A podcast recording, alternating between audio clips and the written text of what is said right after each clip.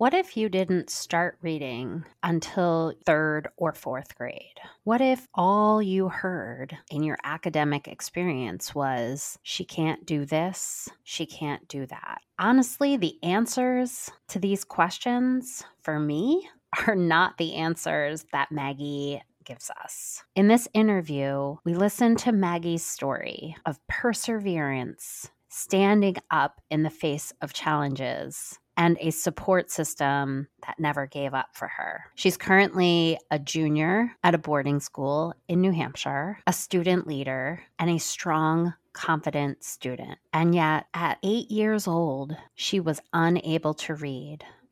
I wanted to let you know of a couple updates that are happening with Peers Not Fears this podcast is taking off. I have a lot of really incredible interviews that I've recorded, planning to record. I'm very excited for 2023 from all of the learning that I've gained through these interviews with these amazing students. I am embarking on a journey of writing a book. I am aiming to complete in 2023. The audience for my book are high school and middle school teachers who focus on teaching content through leadership. They support student voice and they maybe don't subscribe to the way education has always been. It's not going to be a book on what to teach as much as it is a way to empower young adults to build their voice, confidence, and skills creating a place for challenges where failure is celebrated and the norm.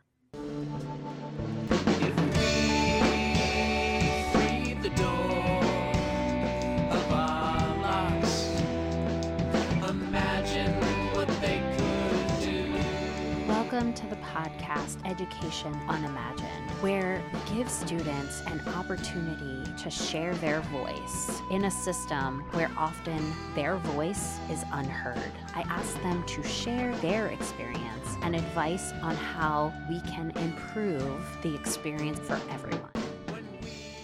Maggie, welcome to the podcast Unimagined. I would love for you to start by giving us a little background on who you are. I'm from Milton, Massachusetts, which is right outside of Boston. I am 16 years old. I'm a current junior. I was diagnosed with dyslexia between third and fourth grade, late on diagnosis. I have a sister you have an older sister, correct? Yes. I want to thank you for being willing to tell your story because I think you have a very unique story about your diagnoses and how it impacted your ability to navigate education. Will you share about what it was like before you were diagnosed and what education felt like for you as someone who struggled learning in the traditional sense? I couldn't read before fourth grade, so my reading was so delayed. Right before I was diagnosed, I could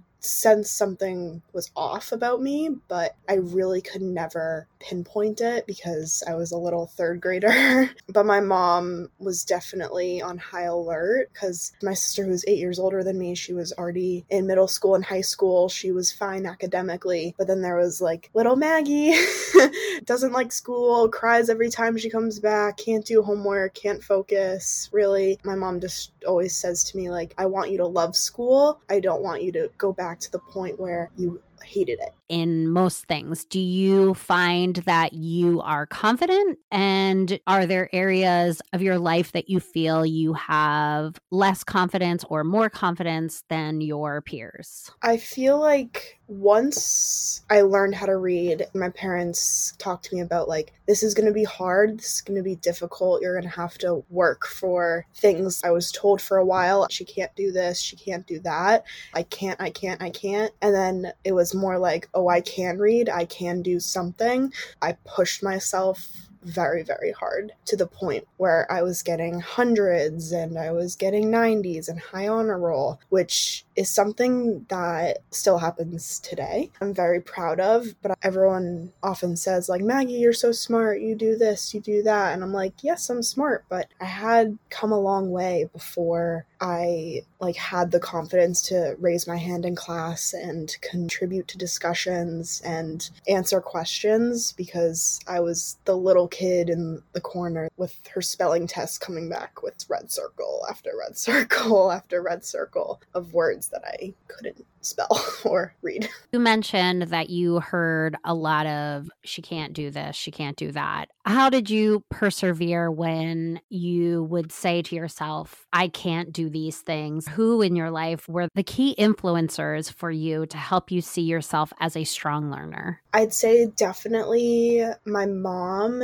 and the teacher that taught me how to read were the first two that have always stuck with me. My mom would be driving me to and from the school every day, and that dedication of like, I want you to be happy. What did you learn? How did you feel? Like, kind of those questions. Seeing the progression and difference between third grade and fourth grade me was something that I don't think my mom realizes it, but it was something that was really beneficial to me. My fourth grade teacher, we had a really good relationship, and she was one of the first teachers that asked me, What is something I want to do? What is something that is a goal for you? And I said I wanted to write a five paragraph essay. I didn't even know how to read or write then, so I don't know where that came from. But she was like, okay, we got to a paragraph, but she taught me how to read and write and frame paragraphs. I remember there's a section in the room that was for my tutoring and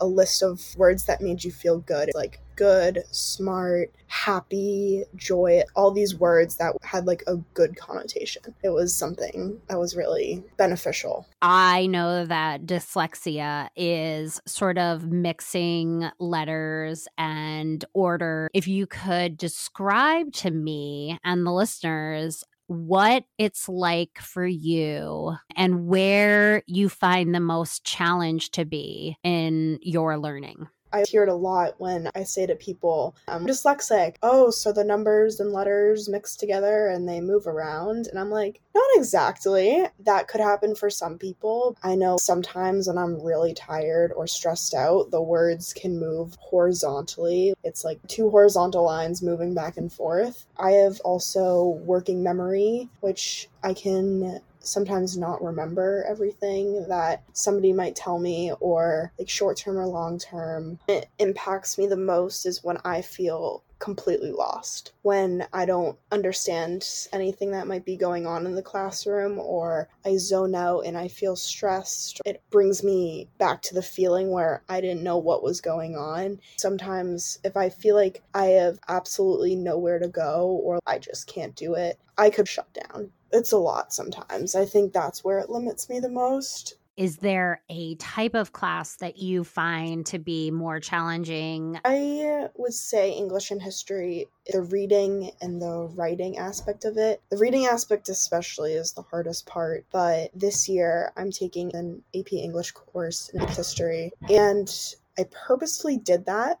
I really just wanted to learn how to write at a pace where I feel confident in what I am writing. That was my main goal. And being able to connect different elements is something that I think is very beneficial. Those are pretty interesting characteristics that you chose to challenge yourself in an area where you might have an additional challenge of your own. What would you say it felt like for you to have a name for the reason or the challenge that you were having? I didn't really understand what it meant until I got to middle school and my mom was like, "Okay, so on tests or quizzes, you have extended time because you're dyslexic." 6th grade year for me was a very big turning point for my advocacy. I have a sister who's 8 years older than me, so I saw her doing things on her own and like any younger sister, that's something you want to do.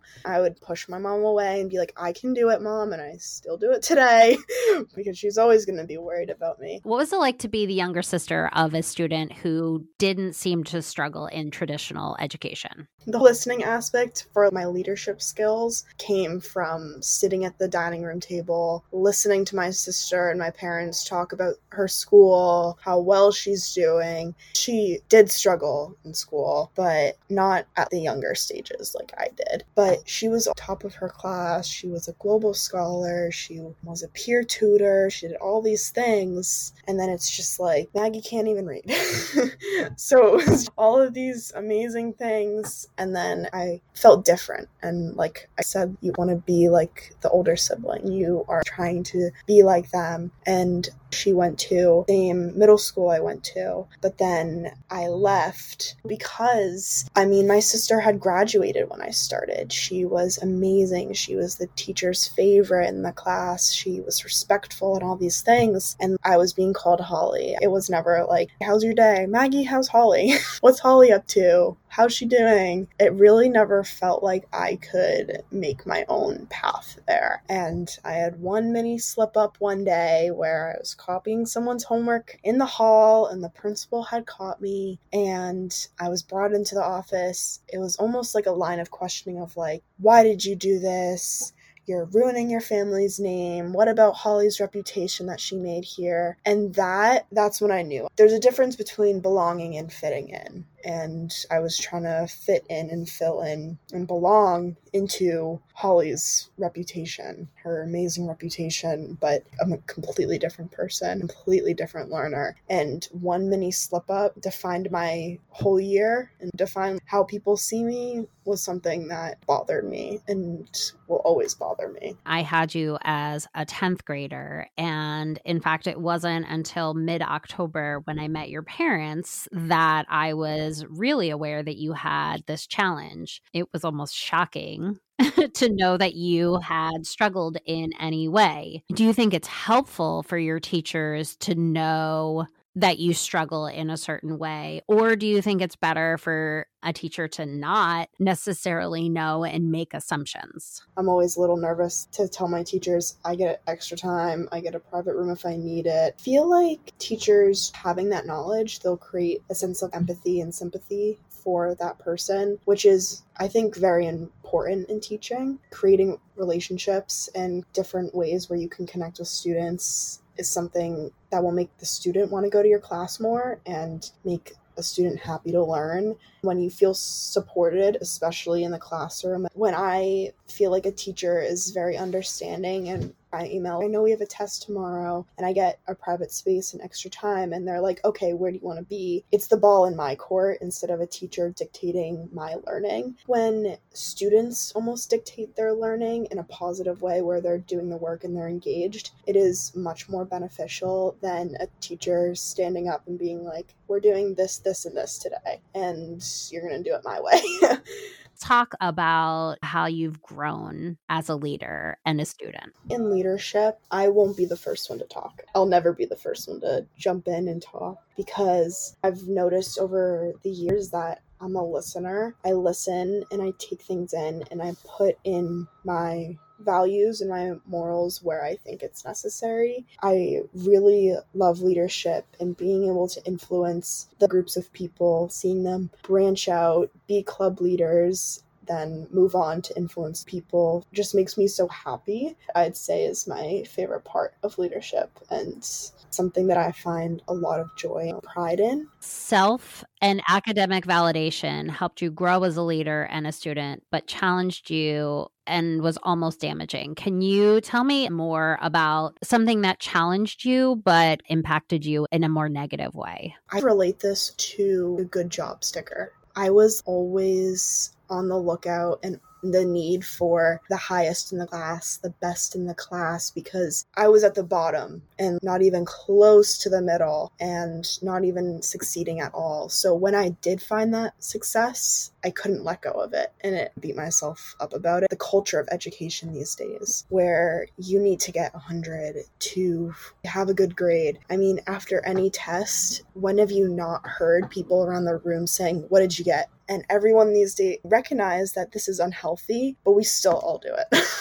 we still continue to do it. I want to stop that mentality in my mind, especially junior year. It's college kickoff soon. That's another aspect of where are you going? What you doing? Is your gpa high enough? Have you done enough to get you into a good college? You sort of shared that it's the culture of education. What might be a better approach to communicate to kids where their learning is rather than a hundred or an A in classes? It's honestly something that I think about a lot. It's not viewed as I'm reaching for this and this is something I really want to get to. And it's sometimes seen as a negative, but maybe I hate to say don't give grades. I don't know. It's something that I'd have to think about. It's like the question what would happen if you removed money from the world? Everything would either fall apart or it would be great. And you just never know. How do you imagine you would approach class if you didn't get a number and you just got feedback or you got a conference with your teacher once a week? What would change for you not to be driven by a number? I think for me, if it just happened overnight, it would be an initial shift. I mean, I've been driven by numbers for so long, and that's again crazy to me. And it's like different to even think about how a number, an 80% success rate, sounds amazing in a study. But right now in a class, if I have an eight, I start worrying. I start like freaking out. And I'm like, why why wasn't even like an 85 or 90? What did I do wrong? So that's something that would be hard to get away from. But if grades went away to all together and you have a conference with your teacher. I think feedback is a blessing in disguise almost. As much as you don't want to hear it all the time because it might be negative, if the teacher does it well, it can be life changing. I wish we could live in a world where a number didn't reflect on somebody. If we look at even some of my classmates who, like, someone's getting a 50 in math, but a 95 in English. That 50 is what is bringing them down and making them feel stupid. But you know what? It doesn't really mean anything except that it's harder for you in math. I think it would create kind of a better school system, but it would definitely be a shift for everybody. And I mean, I hate to say it would have to have has how it has always started type of thing. Very true. It sounds like feedback is more valuable than the grade, but I can hear the fear in your voice. And then I also am thinking about the scale that you mentioned, you know, how an 80 in any other situation is a valid number, but 80 in an academic classroom is not always seen as a valid achievement. How do we shift academics to supporting that failure is really not completing anything and failure is no attempts? I think failure is something that people are always going to see it as negative. I see it as somewhere I can grow from, but is that just me trying to accept it that saying instead of like actually putting it into use in my like everyday life. I definitely do believe failure can lead to success but i want to get it right the first couple times before that. This question's hard. It's like everybody's brains are programmed to not failing not failing not failing and creating a different connotation of it is something that I mean, I don't even know if I could even do in my head. By doing school in the attempt of comparison, I think, yeah, failure is always going to be seen as a negative because if I'm failing and you're succeeding, then I'm bad and you're good. But if we're all on our own path, and we're not comparing each other to the other person, then failure doesn't feel like failure. It just feels like an attempt. Thank you for joining me and sharing your story and giving some insights as to what it's like to learn differently, persevere, and find yourself not reading at age eight and in AP English classes at age 17. So, pretty awesome. There's a new look to the podcast. We have changed our name to Education Unimagined. For that reason, we are taking a slightly different focus moving forward. We are going to take the lessons learned from student voices. There's more to advice than just listening. After having these conversations with students, it changed me. I put some of their suggestions into my practice and I noticed a difference. I was more connected with the students, my relationships were stronger, and it made me a better educator. I'd love for you to take some of these lessons that you've learned and put them into practice, or share some of the lessons that you have learned from your students. It's more than just hearing student voices, it's learning from them. You can follow me and share your own experiences on Instagram, Facebook, TikTok at Peers Not Fears. I want to share an analogy about a basketball team. If you are creating a basketball team, the likelihood that you are going to stack your team with natural basketball athletes is pretty slim. You know, as a coach, that you have to train athletes to become better athletes. You have to coach them, you have to guide them. Leadership is the same thing. We have to train leaders, we have to guide leaders, we have to coach leaders. And if you or somebody you know is someone who could use some of those leadership trainings, I have a great program for you. It's called the Leadership Academy. And if you search Peers Not Fears, you will come across my Leadership Academy, which is available for unlimited access to do leadership training. It is broken into modules. You can do them in order or out of order, whatever you need. You can repeat them for $500. You have access to this Leadership Academy for a lifetime. The theme music for this podcast, Unimagined, was written and produced by another fellow educator, Keith McClendon.